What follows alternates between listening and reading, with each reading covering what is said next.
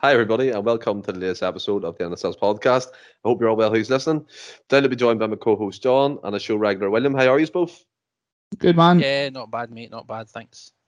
No problem at all. Now, in terms of podcasts, it's going to be very light, very light discussion and stuff, and what's been going on, a wee season review so far. But me and Franny did one about the transfer window. We give our opinions on it. I'm actually interested to hear yourself and uh, John and William's opinion on it as well in terms of what they think in terms of squad depth and players coming in. But I'll come to yourself, William, first. Now, me and Franny spoke about the types of player that come in and types like Kyogo, Cameron Carter Vickers come in at centre back. What was your overall opinion on the transfer window? Uh, I, I think we did as well as we could have done, to be honest with you. Uh, we banged on the tail end of last season about how it's going to be a big turnover, and which uh, clearly was. Um, on deadline day, that I, I was a bit afraid in, in the morning at the window when you're hearing that, that Eddie and Christie are potentially on their way out and Griffiths was gone and then every every uh, tweet that was coming through from Celtic officially it was just loan deals out the door and there was nothing coming in.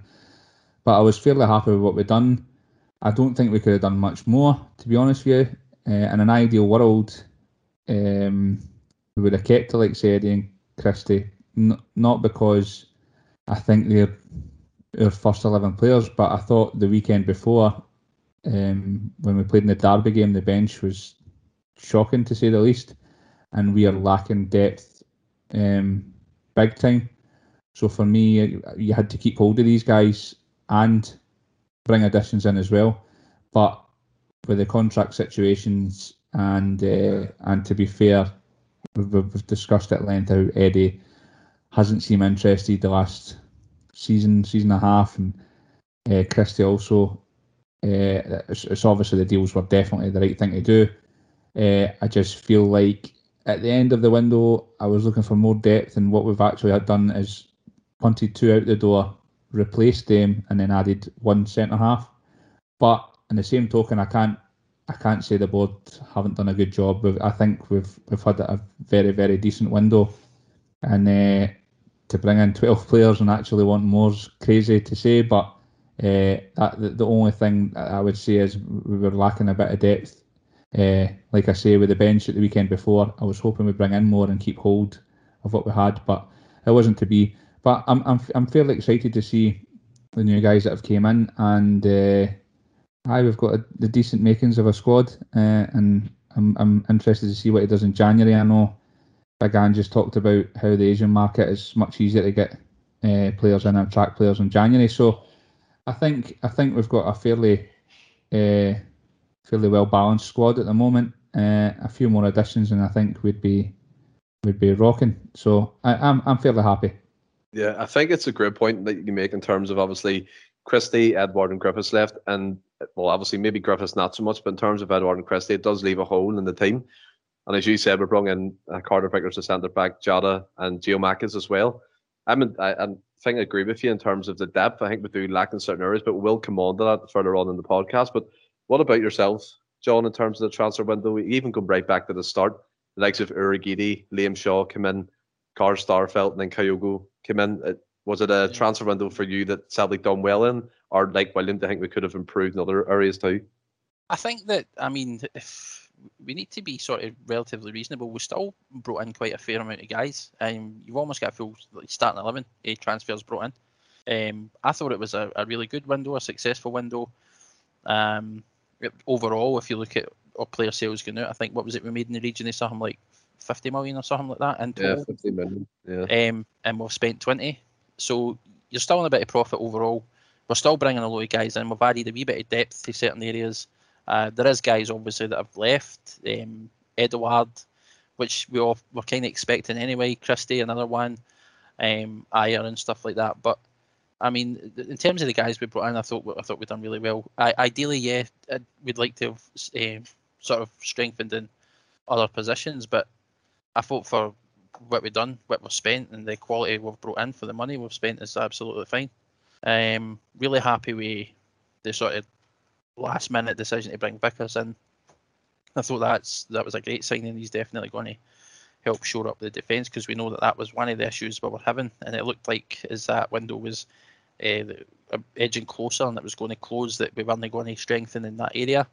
uh, and we managed to bring in a sort of a seasoned defender, um, somebody with a bit of experience, and I think uh, that he was also being looked at by a couple of other clubs, um, but nothing came through, and then and we managed to pip it at the end. So I'm happy with that. Um, same way, uh, Jota. Um, um, we uh, been kind of screaming for a left-sided player as well. I think most of us have agreed on this. It's one area that we needed strength on. um, with like Mikey Johnston being injured and now with Christie away, you've not really got anybody out on that left side. Know that it was Christie's best position anyway, but you've not really got any real depth on that side. So bringing in another player like as you say, we we can play Forrest out there at a stretch, um, and we've got this boy Jota coming in. Um, so I thought that that was another um, great signing. I think somebody that could do really well for us. Uh, I've got uh, when I was at university, I met a few boys that Portuguese boys that I'm still really good friends with.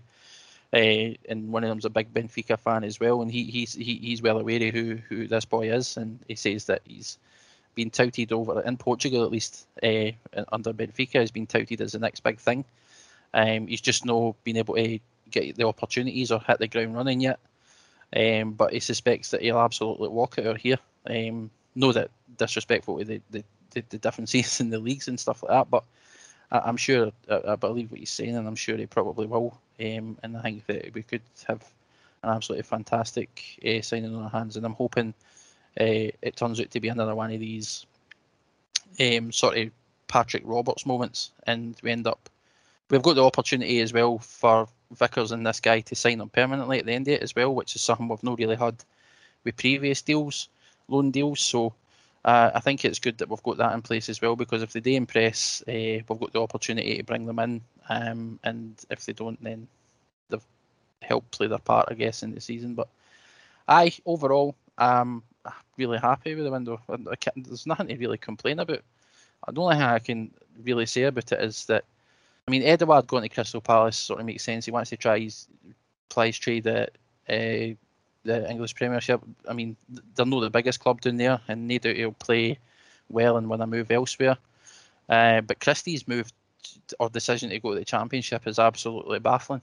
And I said this in the group chat the other day, and I was just thinking about it when you look. What's the size of this? Like, do any of you recall the size of Bournemouth Stadium? It's something like ten thousand. So that's uh, even worse. I thought it was going. To, I was going to give him some credit and say sixteen. It's like ten thousand.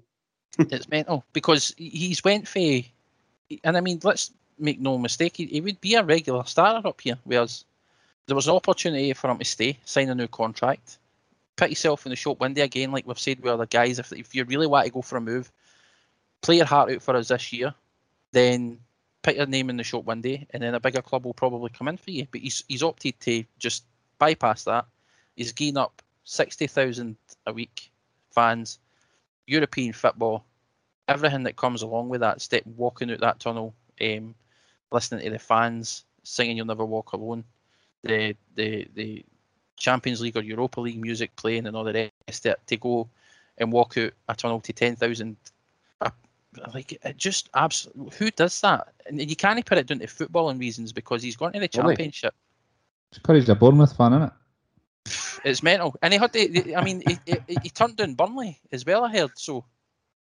it has to be something like that. He's yeah, he's, he's a Burnley fan. I mean, he's turned down the chance to actually play in the English Premier League to, to opt to, to walk out to uh, sort of applause a 10,000 folk. Then, I mean, it's it's mental. Absolutely. Celtic, Celtic did everything they, they, could to keep hold of him. The contract was offered. They wanted to go, so you know my thoughts in previous podcasts. I've always said I don't care how good you are, or how big you are, or, or, or what a player you are. If you don't want to be here, then do one. I am gutted though because I think I've, I've always been a big, massive Christie fan. Even through last year when everybody was tearing strips at him, I've always thought he's a quality, quality player. So uh, we've seen same, him, and with Edouard as well. See, and I know we t- you touched on it in the last pod as well. See when you see the the whole farewell videos for Celtic and you, you, you see what they've given to the club, you're like, oh. but it's the right time, it's the right deals. They had to go, um, and we've replaced them straight away. So it's it's been it was a decent one. It was a decent deadline day anyway. When you consider, I, I mean, absolutely. When you consider the money, right? Let, us just analyze it. Uh, Edouard's in the last year of his contract. Well, he's less than a year of his contract. What 10, 9, 10 months left. And you've got a team paying however the, it, they estimate it, including all the add-ons, to be about 18 and a half. That's incredible business. Yep. For a guy with less than a year left, and for Christie to still make what? How much was it? A million and a half, two million, or Yeah. something. Right. Where when he could essentially sign a pre-contract now and then leave for hee haw in January, we still managed to get a couple of million at the deal for him. So when by and large, I like you said, William. It, it, sometimes you just need to say bye. It just baffles me that that was his decision rather than staying at us. But like Yeah. you said, if they don't want to be here, Hundred percent. see you later. But aye, we, we all seen it, how much talent Edouard and Christie had because see when they were on, they were unstoppable. And Christie showed it early on in this season, but it, again, he this is the closer we got to the end of this window. I think he knew because his performances dipped again drastically, and it just aye, the, the writing was on the wall. I think for quite a while for both of them. But aye, overall, just to answer your question, Stephen. Uh, I, to be fair though, no, listen, I have John, answered it. John, you're like I'm the just big man. You start off on a tangent and you go away and tell four other stories, then come back again. I think I've kept relatively on, relatively on topic though, because we're still talking about transfers and things like that. I'm just saying, just to wrap up, I I'm I'm happy with the window. Mate. I, I thought I thought we'd done a good bit of business, and, and I think that come January, like William says, exploring the Japanese market and stuff like that, I think we'll bring Marion uh, in a couple of months' time.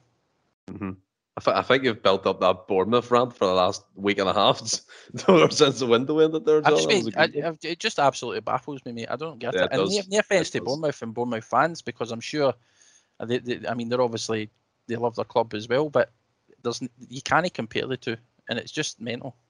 Yeah, I mean, I, I want to bring it back to what you said about obviously Carter Vickers coming in in terms of an experienced pro at centre back. William John made a great point.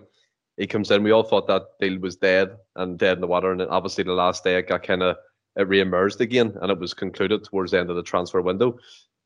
See, I'll come to both of you, but I want to come to William first. But see, in terms of Carter Vickers and Starfelt, now I don't think you can drop Stephen Welsh. I think at the moment he's our number one centre back. Would you drop Starfelt and start Vickers in the next game? Yeah, I would. I would definitely like to see a bit uh, of Carter Vickers. I can't judge because I've not seen much of him. I know he's highly rated. You don't come out of Spurs if you're not. Um, but for what I've seen of Starfelt so far, I'm not convinced. I'm not saying that he's not going to be a player for us, but um, from what I've seen so far, uh, I, I've not been impressed. I thought he had a decent uh, game in the Derby game, but uh, we've discussed it before, and I've been pretty vocal about the fact that before that and pretty much every game, I feel like he's given away a a, a proper goal scoring opportunity, and um, we've not looked great defensively. And in his defence, it's pretty much when we are defending, it's just him and Welsh because the, the rest of the team are, are bombing forward to get goals. So it's a tough predicament, and I don't think I think we're I think we've seen it. Uh, we're quite objective to the to the long ball over the top. I, I don't think he's pacey enough, and that's when he gets himself in trouble. And I feel like when he does, I feel like he's a. This is, might sound a bit. Aye, it's going to be harsh if I say that. I can't say that. I feel like he's he's more. He's like, he's like um, I think he's like a glorified beaton with the fact that he's always diving into challenges. He's it's as if he's making a midfielder's challenge. The amount of times we've seen him get turned easily or or making silly fouls because he's standing on a halfway line, doesn't need to make the foul, and the, the boy's ready to turn, and he's, he, he either makes the foul or dives in, and the guy's away. So uh, I've not seen much that excites me from him. I'm I'm really really really really wanting Big Julian to get fit and come back in because I thought he was colossal the first season he was with us, and I think he would be uh, he would slot right back in. Um, but yeah, and and you're right. I think Welsh is he's a solid seven out of ten every week, and, and he's he gives his all. So I would say he would he would be the the first centre half that's on the team sheet, and then it's a matter of how Big Ange sees it in, in training and what he, he feels he wants to do. But the, the good thing is that I mean the the football that we're playing and how intensive it is that we're playing, we- we need to rotate. So all these guys are going to get a chance, and uh, I, I would like to see what Carter Vickers can do. So yeah, I would throw him in. What What about yourself, John? Obviously, to give credit to yourself, you've kind of been on Starfelt's kind of side of things when all of us in the pod are going after him, and you've pointed out some good things about him that sometimes we've missed because he's kind of had a, a bad game or something's led to a goal scoring opportunity. And then you mentioned that Carter Vickers coming in, uh, another season pro, played well at Bournemouth last year, and by all accounts, all the fans down there, even though you re rant about them, but they wanted him to stay in terms of being a player for them going forward. Now, would you would you be inclined to drop Starfelt or keep Starfelt on and Vickers as like backup for now? What what way would you go about it? It's a tough one, Stephen, because like Vickers is just in. Excuse me, sorry. Vickers is just in the door, and like William said, it really depends on how Ange's seen him in training. Um, so I think the when we see the team sheet next uh, the coming week, when um, to see where we stand, who who who, the starting eleven is, then I think that will give an indication as to how he's seen Starfelt in training uh, compared to Vickers. But in saying that, like you see, aye, he, he, has been prone to making mistakes, but he has also done a lot of decent things defensively. And I'm glad, William, you touched on this because I said it a, a, couple of weeks ago, um, in regards to the the situation that's him and Welsh are usually put in due to the way we're playing football, is if if a ball does come in over the top you've got two guys who you're relying on clearing the full back line themselves. Um, if that ball goes out in either wing, it's immediately at a disadvantage, and it's hard to sort of then try and compose yourself and get to the positions. I think that's where we see Starfelt kind of trip up most times uh, when he's making these mistakes. Um, I think nerves play a large part in that as well. It's a system he's obviously no used to, and it'll take time for everybody, all the players in that team, to get used to it. So I, would like to give him credit where it's due, and I thought against Rangers, uh, it was probably one of his best games in a Celtic shirt. I thought he was solid. He didn't really put a foot wrong, and I was I was quite happy to see it as well because I was like I was thinking to myself, if there's any game that he can mess up in, it's this, and he done well. So, I mean, it, it, it would be it'd be a bit harsh to drop him immediately when that was his last showing.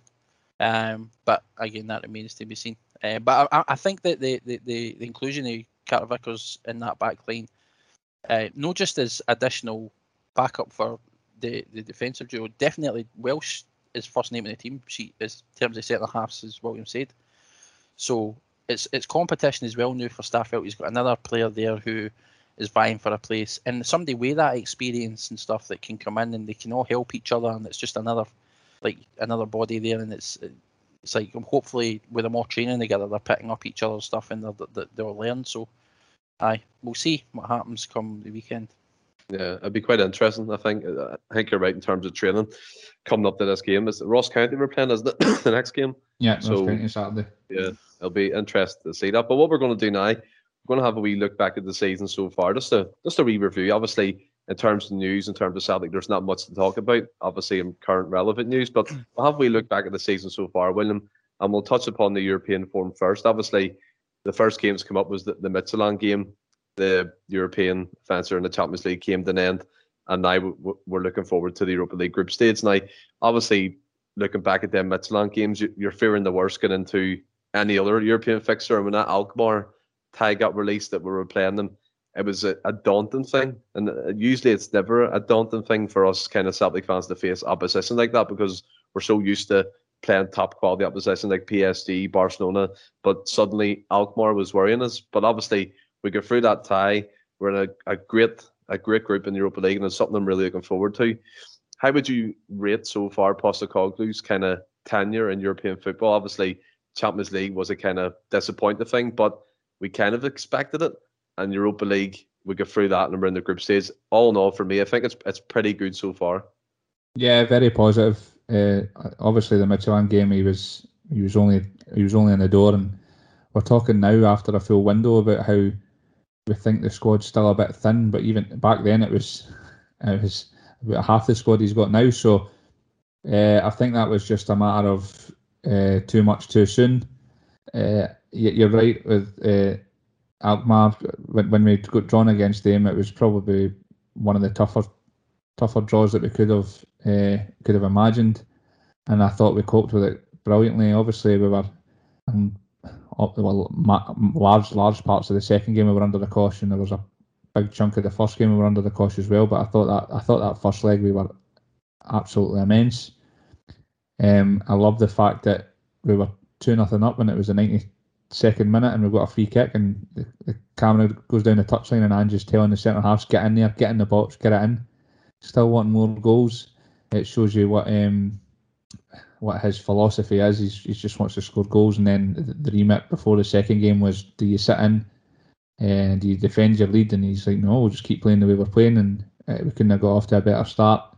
And then Celtic did what Celtic always do, and uh, squeaky bum time for all us fans watching. But we're through, and we've got European football, and it's, it's like you say, the group. I'm so excited to play some of the teams. There's some cracking ties in there, I think. Um, and if we continue to do what we're doing under uh, Ange at the moment and keep playing that sort of football, we've got these new signings in to integrate. Um, it's very exciting future. Uh, and if you told me the tail end of last year that I'd be sitting here as excited as I am, I thought the transition would have took a lot longer. But um, and there's still a long way to go. But um, it's it's I've, I've, it's been a very positive start to the season. I think, and, and European football, uh, especially, it's been it's been really really positive. So yeah, very pleased. Yeah, well, in that group, William, there's uh, Real Betis, Leverkusen, and Ferencvaros. Obviously, a team Celtic fans know well, John, in terms of being put out by them in, in a European competition. Coming to yourself, obviously, regards to the European kind of form first, and I think William rightly said there, the first leg against Alkmaar, Celtic were fantastic. They played that Ange ball, as everyone likes to call it now, with high press and intensity. And obviously, you went to the second leg, and William pointed out right again that we do what we always do in terms of Celtic, and we put the fans for the ringer. Me, for one, I honestly was watching that game through cracks in my hands at some points. It does look like we were there for the taking. But looking at it, obviously, back in hindsight, after a week or so on, are you happy with the, the kind of progress you're seeing under Postecoglou in the European front?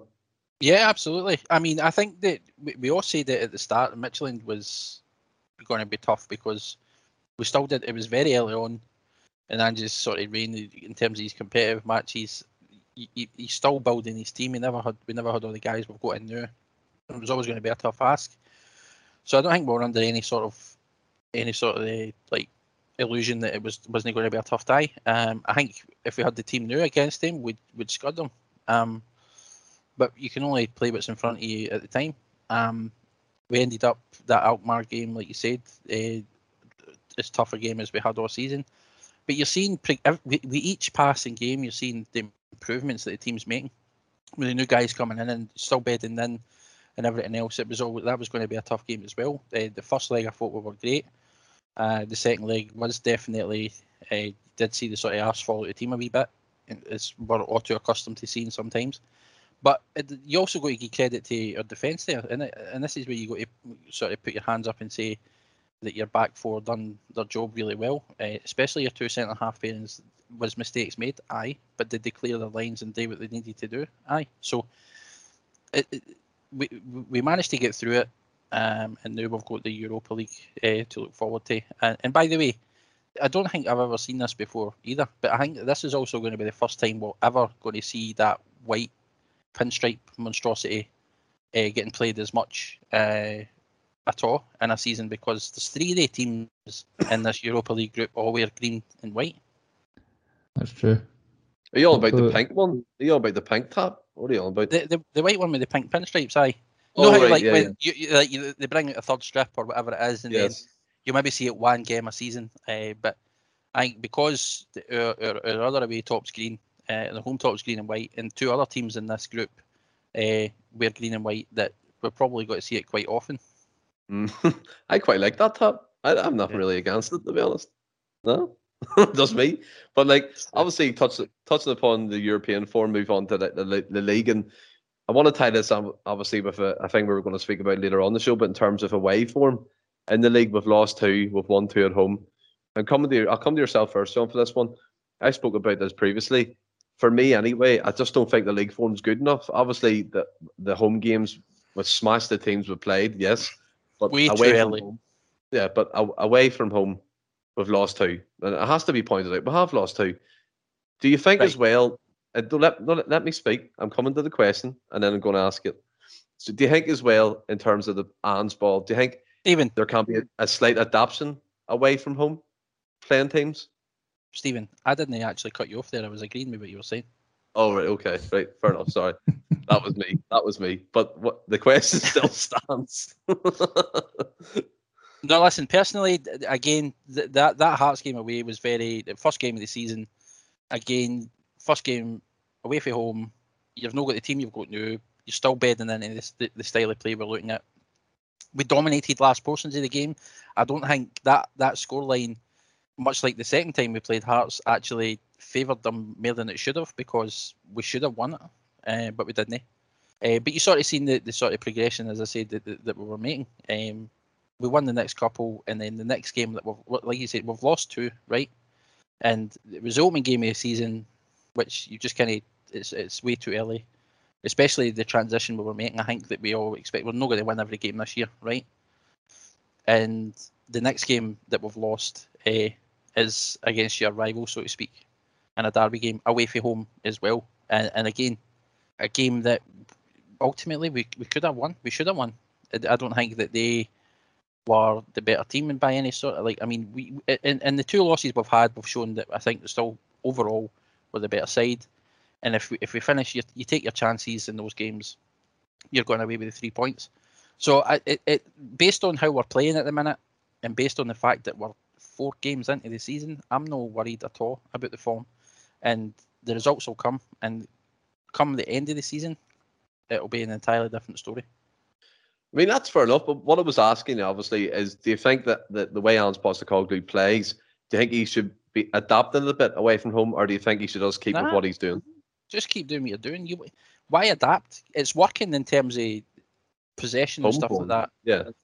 No, even away, uh, like I said, the games we've played away that, that we've lost, we, we, we've dominated, for most parts of the game, we've dominated possession.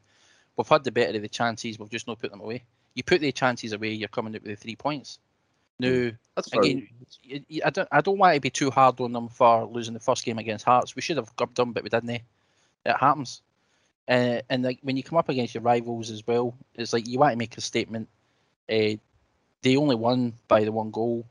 I mean, it wasn't a great goal by any means. And again, if we take our chances for the majority of that match, but we were in control. We took our chances, we're away for their three points. So I think just stick to what you're doing. There's no, it, it, maybe in Europe you'd maybe have to consider it against the likes of Betis and stuff like that. But no, no, no in the SPFL, just go and t- to destroy every team, every game. That's what I think you should do.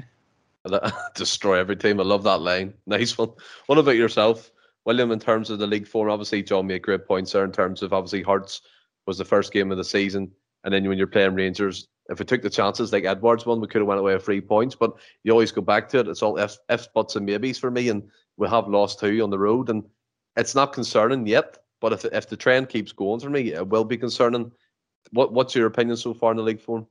Yeah, I hear I, I hear what you're saying, Stephen. Mate, but I, um, I don't see Ange changing his philosophy. Um, uh, and John's right uh, with the fact that and and the other two games that we have lost, we've we've definitely been more than in the game. Um, and it's it's about taking your chances, but at the same time, we didn't take our chances, and we got beat. So uh, it's not ideal start, but it's not nightmare stuff.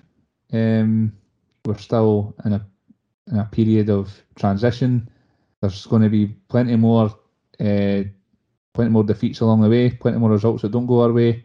The style that we are playing, um, it's very difficult to keep that going for uh, large periods. So I mean, there will be injuries, there'll be tiredness, there'll be. It's not going to be on it every game. I, I think the Derby game we were we were off it. Uh, as much as we had a lot of possession and stuff, we were um, we didn't press like we we have been previously. Uh, and uh, not to go back in it, but obviously Kyogo through the middle and stuff like that, which I think he will be prominent up up, up there now that Edouard's gone. I feel like he was kind of shoehorn him out to the left just to fit Edouard in, which he doesn't need to now. Um, so yeah, I'm I'm not worried at the moment. I don't think I will be worried. I think uh, with Ange at the helm, I'm, I'm quite happy to take the gaffer's lead, and, and the, some of the football we've played this year has been unbelievable. So uh, I think we'll we'll be fine. I think if he keeps going the way he's going, uh, we'll be all right. Yeah, I, I agree, and obviously brings me on to the next point, and we did speak about the transfer window weeks. The very first podcast we've done in terms of Postecoglou's tenure, we spoke about that the squad's going to look different, John, and the, the way it looks, the way it's going forward. And we've made all these, as you said, 12 players come in. We could make a first a first 11 out of the players we've brought in. The last day, Mack has come in, Jota come in, and Cameron Carter Vickers come in. Do you think now that Celtic are well equipped to at least go on the run in terms of being up there for the title in January and then look to strengthen again? Or do you think we're well equipped enough that if we don't do much in January, that we can see the season through in terms of the title challenge? Well, I heard you, mate. I'm, uh, I feel that the, uh, as I said, I mean, there's still quite a long way to go. Um, it's hard to say for definite that what we were going to be come January. Uh, I still think there's a couple of positions that we could do, getting a couple more pieces in, uh, just to add depth. Because as well, quite rightly alluded to just a minute ago, uh, over the course of this season, given the style of football we play, injuries and fatigue are going to play its part, and it's just natural that that's going to happen. Um, especially when you're coming just coming straight out of, uh, into a new season and playing like that right off the bat. Um, so I expect that we'll probably get a couple more in because we require the depth anyway, um, and we need to accommodate for the potential that guys are going to be tired and they need a rest, or guys are going to be injured. Um, but I, I still I feel the way the team is at the minute is enough to see off the, to win this league. I, I firmly believe that. Um, but with the guys we've brought in, uh, I mean, it's still early for the new ones like Jota and Giakoumakis and uh, Cameron Carter Vickers. But I mean, I still feel that we've got enough about us to be able to, to do enough in the league. But we, I, I still, I think we're kidding ourselves if you if you don't think that we still need a couple of pieces in just to add to the depth eh, and just to cover for certain guys. Thing, but I mean, we've got guys coming back for injury as well. Uh, like you said, when Jullien comes back, that's you got another centre half. When when I think Forrest is back potentially this week, uh, could be free this weekend. That's you got another guy on the right, potentially left. Uh, you've still got Mikey Johnston to come back. See if he's still got a place. You've still got Dembele to come back. Um, Ange looked quite keen on Dembele prior to the injury, so I, I, suspect we'll probably see him feature when he's ready. So I mean, the, the, things are starting to certainly look up, uh, and the progression we're making on the on the park is is great. So I think that we're going to be all right, but I'd still like to see a couple coming in now. I think the positions as well, in terms of what you're saying, like left back, left mid, centre mid, and stuff, that they need depth. Greg Taylor, apart from him, William, you've got Bolingoli, who doesn't really get a, he's not getting a sniff. And I said at the start of the season, I think he'll be first choice, but I kind of got proved wrong pretty quickly. Hmm. Um, Adam Montgomery, he kind of dressed between left mid and left back to fill both positions, and I think he's a young player too, coming through the ranks. But at the moment, I think John made a great point there. There should be enough to see us through a title challenge in the SPL. European football, we do need more depth, and I, again, I agree with John. We're kidding ourselves here if we think this is all done. There's going to be a couple more transfer window him in terms of strengthening the squad and going forward. But just for now, do you think we're equipped enough to challenge in all fronts domestically? Yeah, I think so. I agree with pretty much everything John said. Uh, he made a great point I was going to make myself about the fact that we've got guys out like Dembele and Johnston and Forrest. So I talked about how shocking that bench was uh, last weekend for the Derby game, but if these guys are all fit and they're on the bench, you're sitting looking, oh, we've got like we've got options here. So um, if these guys are all fit, then uh, we're laughing. I think the squad looks decent. I think we've got two or three for each position. I agree, left back needs strengthening. I really like Montgomery, and I think he is a good, solid um, squad player. I thought he was unlucky to miss out in the Derby game. Actually, I thought when he came on against Alkmaar, he was absolutely superb. Uh, but you're right, Taylor's. Uh, I wouldn't say he's the weak link, but if you're looking at that first eleven, that's something you, you would want to strengthen. But uh, other than that, I'm, I'm I'm fairly happy with the squad. Like I say, I think there's two positions or so for each uh, each spot. I'm not saying that the the backup for each position is is quality and they're and they're going to walk in the side and, and make a difference. They're, they're, they're squad players, and what we want is two or three competing for each position that are top top players. Uh, I feel like that was our one of our uh, biggest downfalls last season. I, I, have banged on about it before about how um, we rested on our laurels, and because we've won, we've been so successful, and we're, we're winning trophy after trophy. It, it kind of felt like, well, this first eleven is your first eleven. Why change something? Um, if it's if it's not broken, don't fix it type of thing. So, um, like I say, that that was a downfall. I feel like if there was more competition for places, then uh, it keeps players on their toes, and, and they need to be at their best to be in the in the team. And that's what my point is with the depth. It's not so much about bringing squad players in to, to, to fill in if somebody's injured or or to rest a player. It is to bring quality in as good as that first eleven to challenge for these spots, so that uh, in each position you're not guaranteed a starting berth. Uh, you've got to earn it and uh, that's what I'd be looking for in the next few windows. Now, I, I, feel like we have got a decent squad, and, and we've got guys that can come in and do a job, but I'd be looking for quality to challenge for first eleven spots now. Yeah, I mean, one position for me that's guaranteed starters is the centre midfield area with McGregor, Turnbull, and Rogic, John, and that that's a big. It's I wouldn't say big, maybe that's the wrong word, but it's a concern for me that that wasn't strengthened the centre midfield position. Obviously, I know James McCarthy's to come back from injury. He could be he could play a major role going forward if he gets fit and gets back to the levels he can reach in terms of Premier League kind of standard. And then you've got the likes of Bitton can move back up, but I honestly thought Bitton would have went. I still don't know why he's a Celtic player. And then below that, you've got the likes of Shaw and Luca Connell.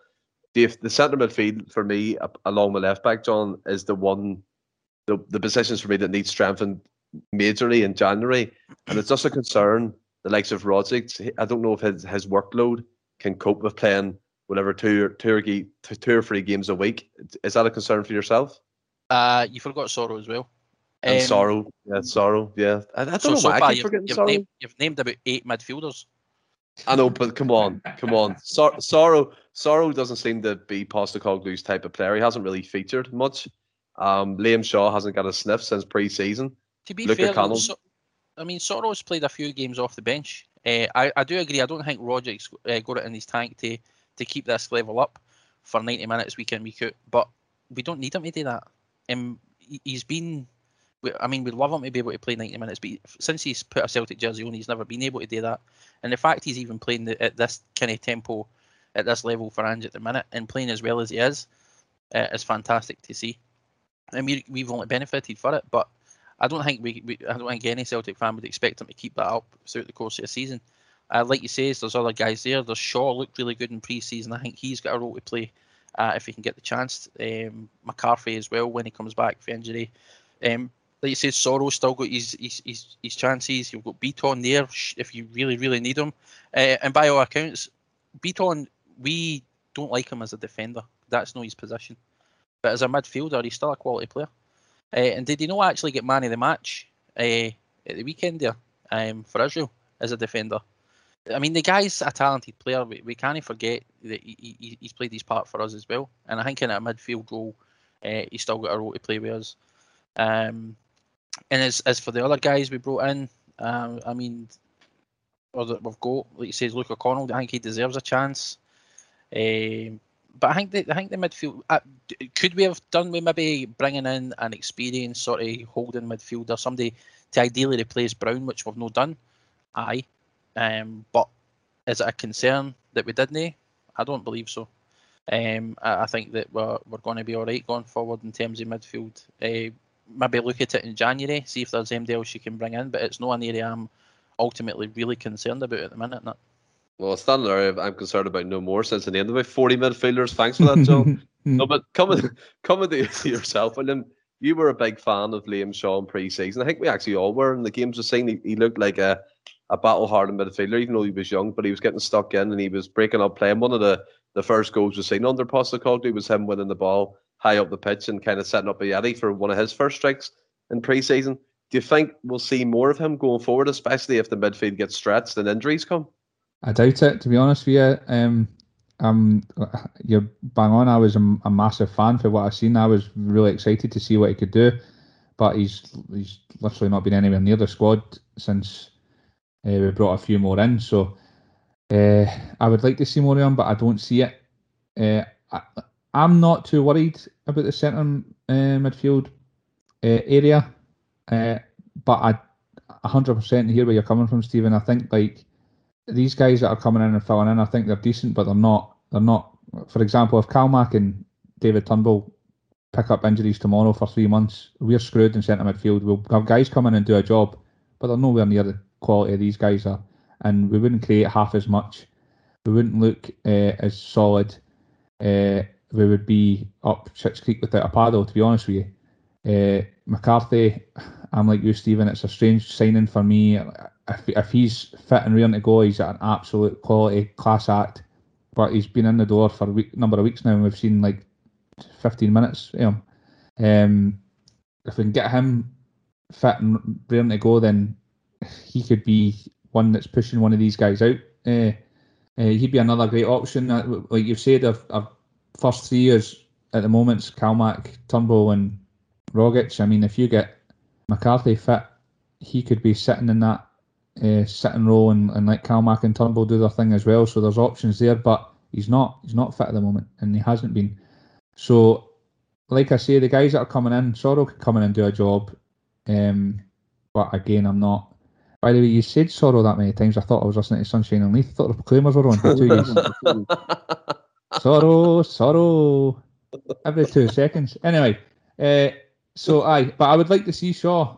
Uh, I'd like to see a bit more of him. I thought he was that. I thought he'd have been perfect in that role. He, he, he was great in the tackle, and he's a big, strong boy. He must be six and a half foot, surely. He's, uh, but we've not seen any of him. And if like Ange, Ange knows a lot, a lot more about football than I do, so he's obviously seen something that's uh, maybe he's more of a prospect than than anything else. And these guys were brought in before Ange was in the door, to be fair, so they're not his signings. So, uh, aye, like I say, when we're signing, when we're looking in January again, the signings we're bringing in, I'm hoping that it's guys of quality that are pushing for first eleven rather than the likes of Soros and and Shaws and stuff like that, who are pretty much squad players to come in um, if somebody else falls out. So, not worried at the moment, but if we pick up a couple of big injuries, I think we're, we're really, really struggling in that department. I think you're right, Stephen. Yeah, hundred percent. I'm hundred percent right as I always am. But like, just, just, just the, just the, just to round up the show, guys. and ter- I want you to pick a favorite moment of the season so far. There's been a few.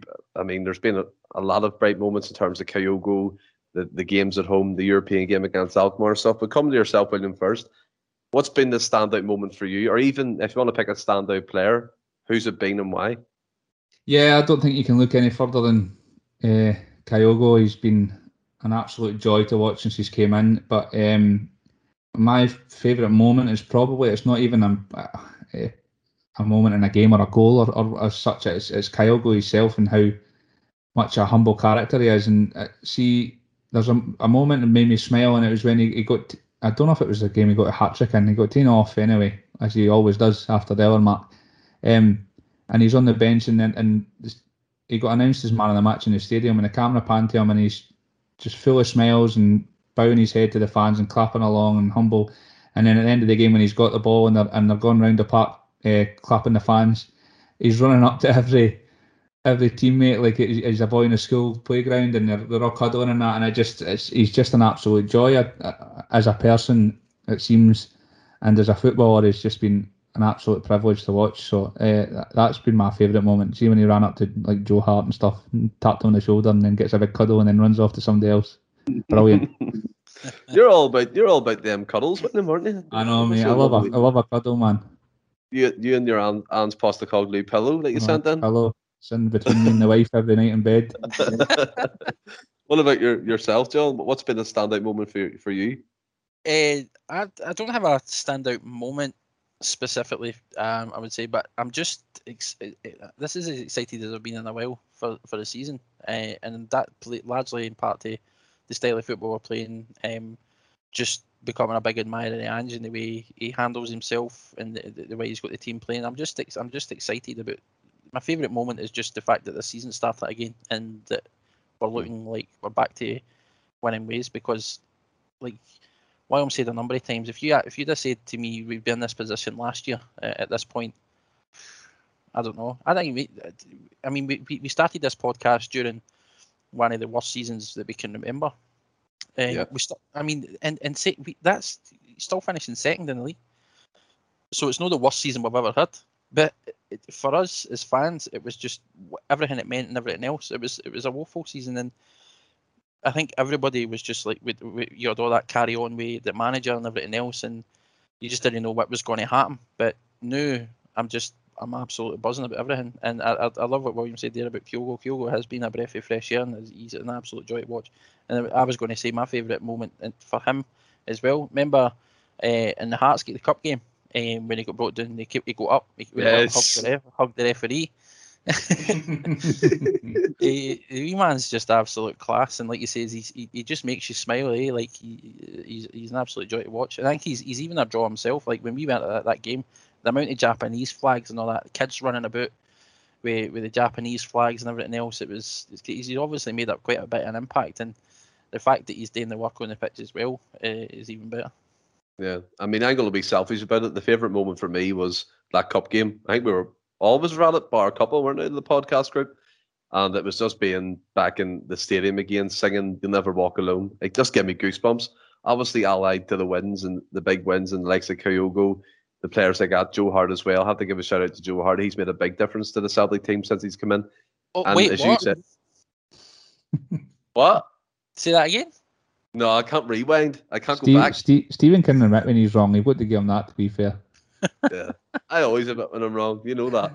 I think Joe. I think Joe Hart. He, he has been a big, big difference, and I'll give you. If Barkas was still in that, so it'd be a totally different story. So there you go. You've got aye, it. Who there, right? Aye, but who said Eddie Howe wasn't coming though? I, there was you that said that, Stephen. You've not mentioned it. I don't mention it because every time I do, you shoot me down. So I'll keep it to myself. All right. But obviously, in terms of the the main show, that's it done. But I'm bringing back the quiz this week. So between William and John, Ugh. obviously you get you guys know the rules. Whatever whoever answers three right, I can't even remember myself, but we'll get there. And if you're ready, we'll crack on. Yep. But I Yeah. remember correctly, John cheated his way to a win last time, so it's revenge this time. I. Shit, I actually forgot I won that. I genuinely did. I'm like, I think here's another one I'm going to lose. So question one: Who scored two goals against Rangers in February 1981? As Celtic came from behind to win 3-1 and go top of the league. 81. Yeah, Jeez, oh. he played for Arsenal. Joe Johnson. What? No, Joe Miller, sorry. he's a Sky pundit. Charlie Mate, Nicholas. honestly, Yeah, one I'm- nil to I'm Wyndham. I don't even know. I wasn't even Right born. now, names. I wasn't born then Question. either. Question two: Who scored 129 goals for Celtic, made 515 appearances, and was voted their best ever player by the club's fans in 2002? And what was Jimmy the player's Johnston. nickname? Jinky. What was the player? Yes, that's 2 0 to Willie. Question three. Which former footballer has played two spells with St Mirren, West Ham, and Celtic? Uh, McAvennie. Yes. John, where were you? You looking at Google again? Nah, I have no got. What were the I've months? had a clue. I think John kind of give up there. But John, I want to give it to yourself for a second. Obviously, you are the guy in the podcast who does everything on YouTube, Spotify, and gets it up there, iTunes and stuff. Give the listeners a wee update on where we are with like the likes of video and things like that. I knew you were going to ask me this. Well, Well, everybody's been everybody's got stuff going on at the minute uh, and busy. There's been a lot happening. Um, obviously, you've moved the island across to Scotland. Uh, and William and Ross were busy in the run up as well. We, we, I mean, we want to get stuff done, but everybody always has lives outside of this. Uh, And Mhm. it's try to get the time together just to obviously get everything tested out, make sure everything's all running smoothly, everybody's okay to start going ahead with it. Um, so hopefully, very very soon. I'm, I'm looking in the next couple of weeks at least. I think we've organised about four test events and none of us have showed for one of them. I think we all need to. I think we just need to wait to retirement. To be honest with you. nah, it, it will happen, but like I said, it, it's not a case of just jumping, diving headfirst into it because we didn't want to look stupid and all the rest of it. And I've said this to you before, but I want to make sure everything's all right and everybody's everybody's stuff's equipment's working, everybody everything's up to scratch, because you want you want to obviously come across well, eh? and like I says, everybody's got lives outside of this, and everybody's been busy recently. Uh, we've got Ross and Franny who are getting housework and all that done this week and everything else. And last week, you all had the the Galladay stuff uh, as well, William. Like, so, I mean, it, it's try to get everything everybody together at the same time, um, and, and and try to work out and iron out all the kinks. But uh, it will happen. Just give it a few weeks. and then obviously uh, uh, William, big sender us. Did you enjoy this one? Always. That- I that- You'll get a honestly, big I- sender us. You'll get a big sender us heat right in your chest next time I see you. By the way, I don't see it like. big It's just- Zidane number. Oh, I, I, see, to be honest, I don't see it either. It does come into my head that time Just when I see him at the balls. club. next week it'll be Bruce Willis or something. Oh yes, Big Brucey. That's another one. But listen, guys, it's been a, another great show. Some great things covered. And to the people who are listening, stay well and keep safe. Hail, hail.